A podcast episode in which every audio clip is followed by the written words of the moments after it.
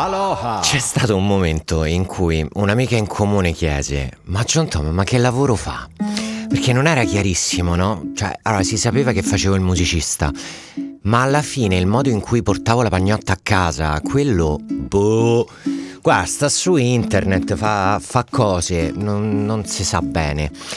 Ed in effetti io ti dico che molto egoisticamente, in maniera un po' troppo pretenziosa, io un po' la convinzione di avermi inventato il lavoro ce l'ho.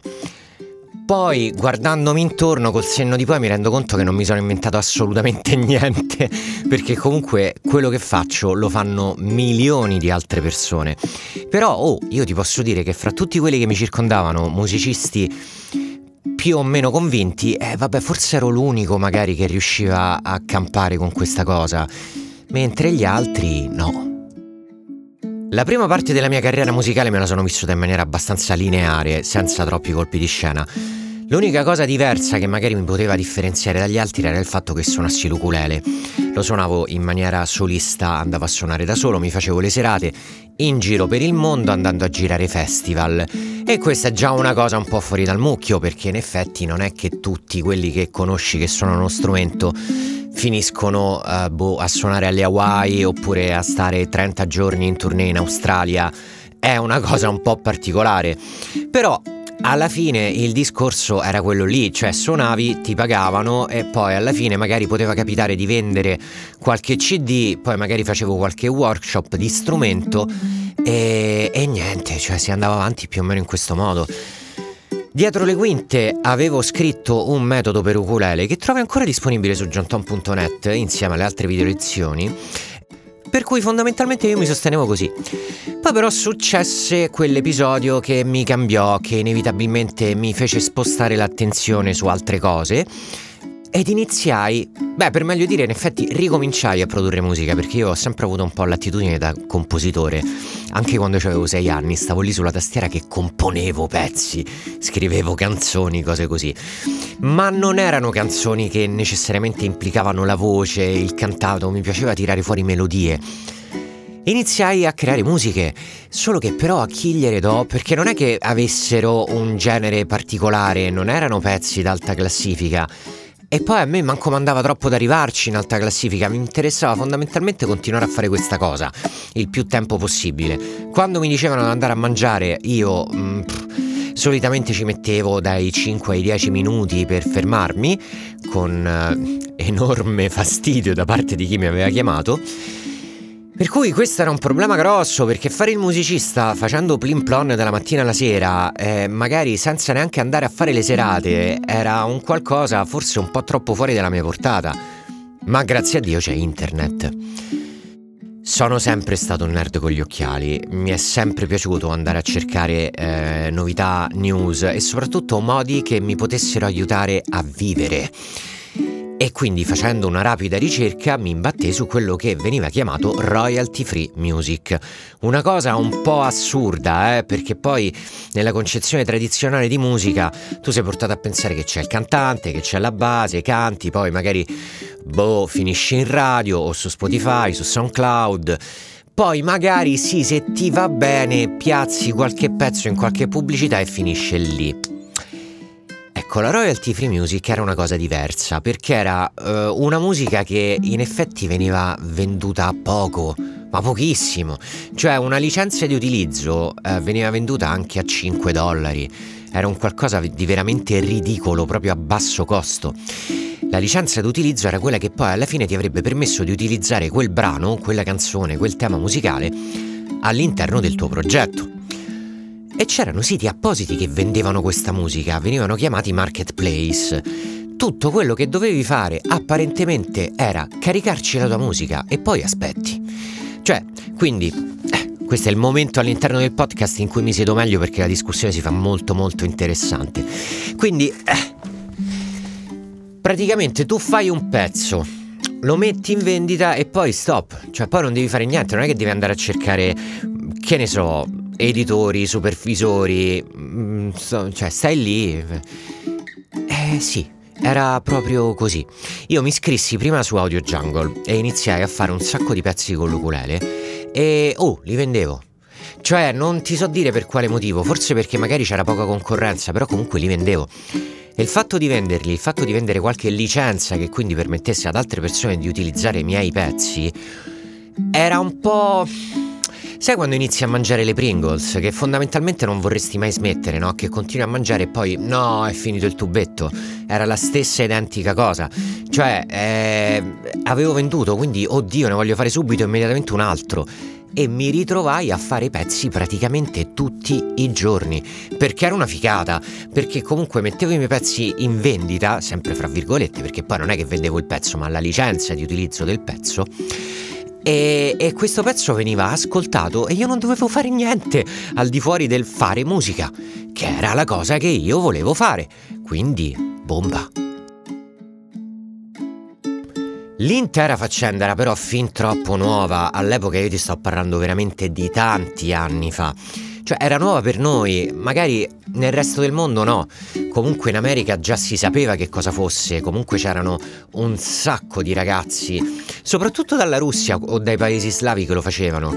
Però in Italia quanti eravamo? Eravamo boh in 15, non, non lo so, comunque di sicuro non era qualcosa che riempiva le pagine dei giornali. Di, so, di sicuro se dicevi a mamma e papà, oh voglio fare il musicista, loro dicevano, oh ma va a studiare.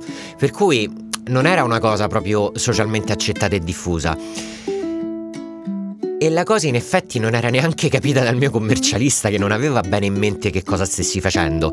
Lui mi vedeva come un semplice commerciante con una partita IVA senza agevolazioni e francamente tutte le volte che parlavamo mi guardava con quello che diceva ma che stai a fare? Cioè dentro la sua testa pensava ma dai, ma ti prego, cioè c'erano un mare di tasse da pagare, il guadagno era minuscolo, ma, ma tu veramente vuoi fare questa cosa per tutta la vita? Ma fai il serio, ormai hai, un'età.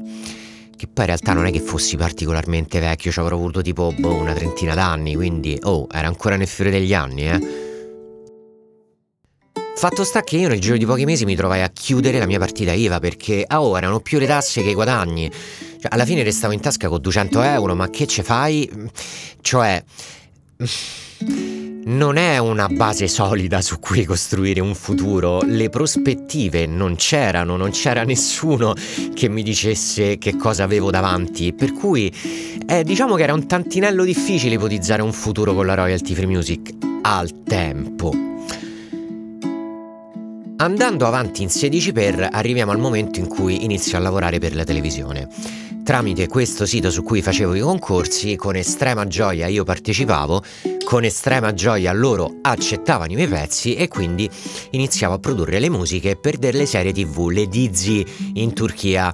Ora, ti dico, non è che professionalmente fosse il top, perché comunque io facevo le musiche per le casalinghe disperate, facevo musiche con il preciso intento di far piangere la casalinga media di Istanbul. Era una cosa che sulla carta mi poteva anche interessare, però c'è da dire che era lontana chilometri di anni luce da quello che normalmente pensi che possa essere il tuo futuro in musica. Mi piaceva, era figo, avevo l'opportunità di giocherellare con i vari VST, con i miei vari strumentini digitali però, oltretutto, lo sai che c'è? Il fatto è che qui c'era una pressione spaventosa. Praticamente ogni settimana noi dovevamo consegnare un tot di tracce nuove per l'episodio che sarebbe andato in onda. Oh, all'inizio ti prende bene, per carità, però dopo un po' la pressione veramente inizia ad essere insostenibile. È come se in pratica vai avanti con uno che ti fa la pressa, quelle per le gambe in palestra, che fai 80 kg sulla testa. Mettici anche il fatto che in Turchia uh, per una questione del cambio, eh, per loro ti pagano bene, però quando poi vai a convertire lire turche in euro, eh, per te no, cioè per te non ti stanno pagando bene, o meglio, eh, sì, inizi a pensare che forse se ti trasferissi ad Istanbul potresti vivere la big life, ma tu non vivi ad Istanbul, cioè vivi a Roma, per cui è un po' diverso. Ci furono una serie di considerazioni che feci. La prima quella fondamentale, era che sì, bello, bello tutto, però io non voglio vivere con pressione, cioè se voglio vivere con questa pressione, se scelgo di accollarmi questa pressione, ma almeno fammi fare le cose mie, almeno fammici divertire con la musica, non deve essere una cosa che, che mi distrugge, che, che mi rovina psicologicamente, che poi alla fine mi porta inevitabilmente a dire Senti, io non ce la faccio più.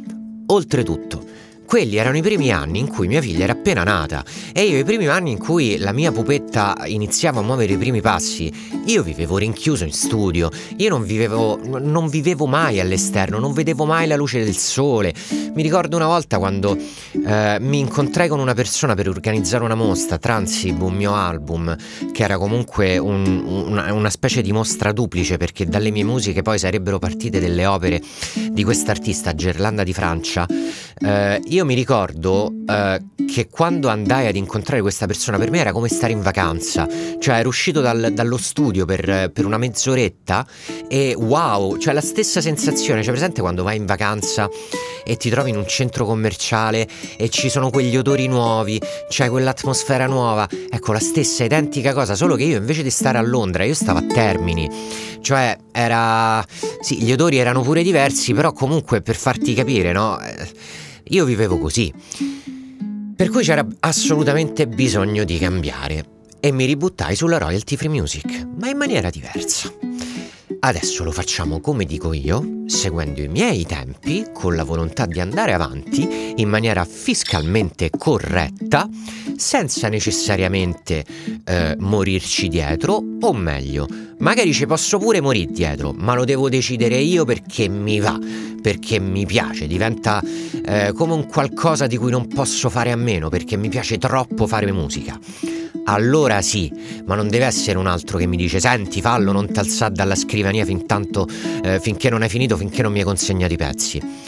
Ovviamente un ruolo molto importante ehm, lo giocò il fatto che aprirono le start-up, comunque regimi forfettari, anche agli over 40, perché io nel frattempo, eh, io avevo un'età, non ci prendiamo in giro, per cui il fatto di poter pagare meno tasse agli inizi fu decisamente un qualcosa da tenere conto, per cui mi imbarcai in questa nuova avventura e gli diedi un nome Frequently Asked Music, giocherellando un po' sul Frequently Asked Questions, sai, le FAQ, quelle dei siti internet, FAQ, poi oltretutto FAM, sai, comunque in ambito hip hop, nella cultura urban, comunque si dice Hey fam, quindi era comunque una cosa fichetta, cioè mi piaceva come suonava, ehm, te, ci stava, quindi iniziai a fare musica e iniziai a popolare come se non ci fosse un domani i marketplace.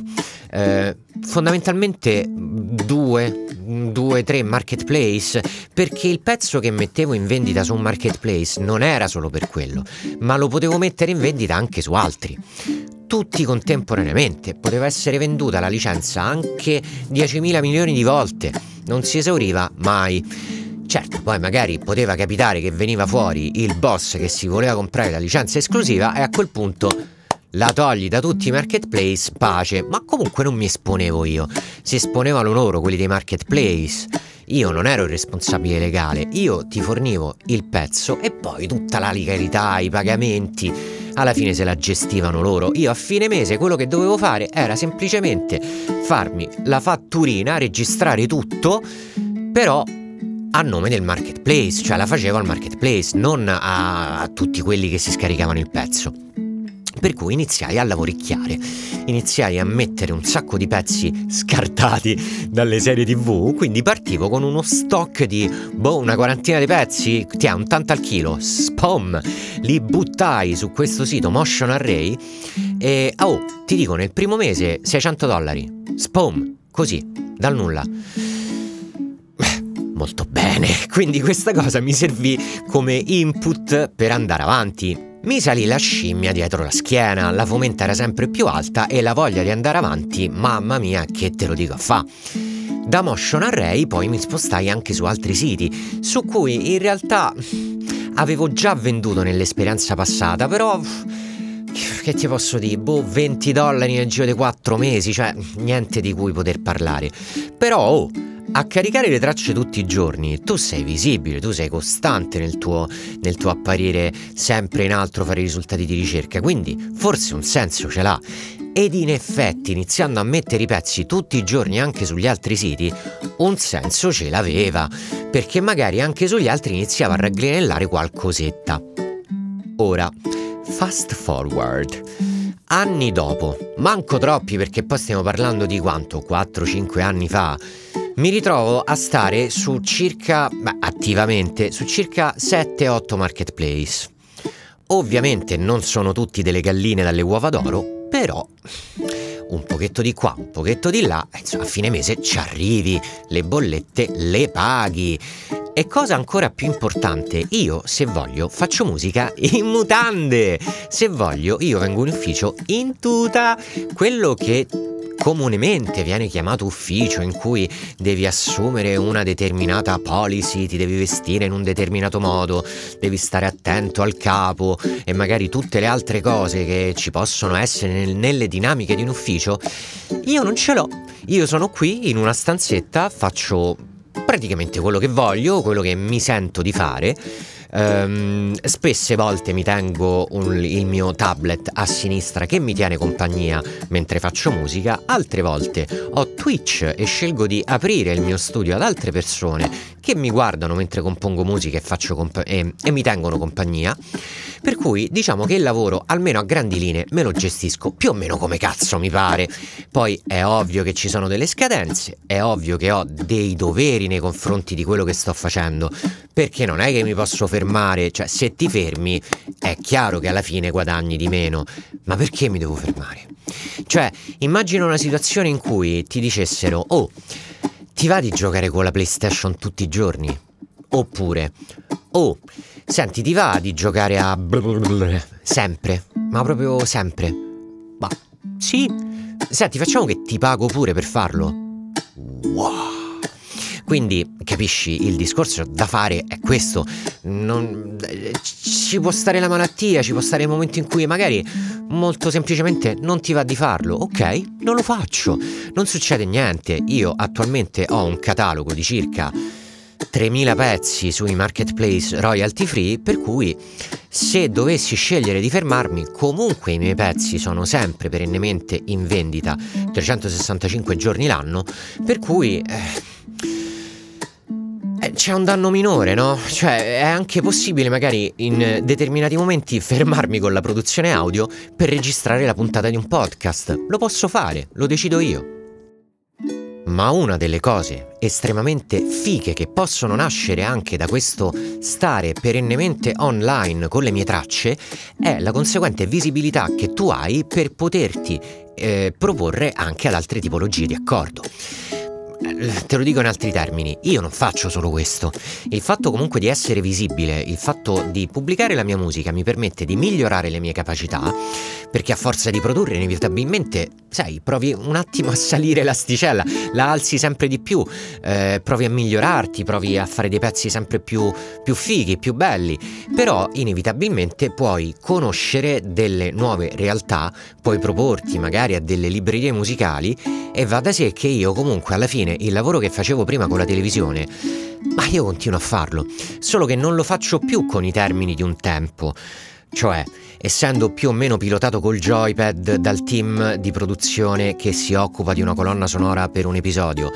No, lo faccio con i miei editori che operano parallelamente alla mia produzione royalty free e, e lo faccio creandomi un catalogo, in questo caso esclusivo, che io do in mano ai miei vari editori che poi dopo lo andranno a piazzare, andranno a piazzare le mie musiche in qualche trasmissione, in qualche reality oppure pubblicità oppure videogioco oppure film, a seconda delle circostanze.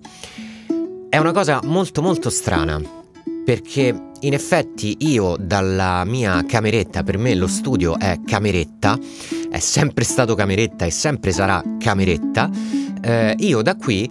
Um, sono, sono, stato scelto come, eh, come, colonna sonora di tutti i pre-game e post-game dei Miami Marlins. Cioè, quindi loro ogni volta che vanno in onda su Bally Sports, loro prima di un match e dopo un match è da tre anni che hanno un pezzo mio. Oppure eh, mi sono ritrovato con una colonna, con un pezzo, no, con più di un mio pezzo, credo 4-5, su um, Pawn Shop, Affari di famiglia.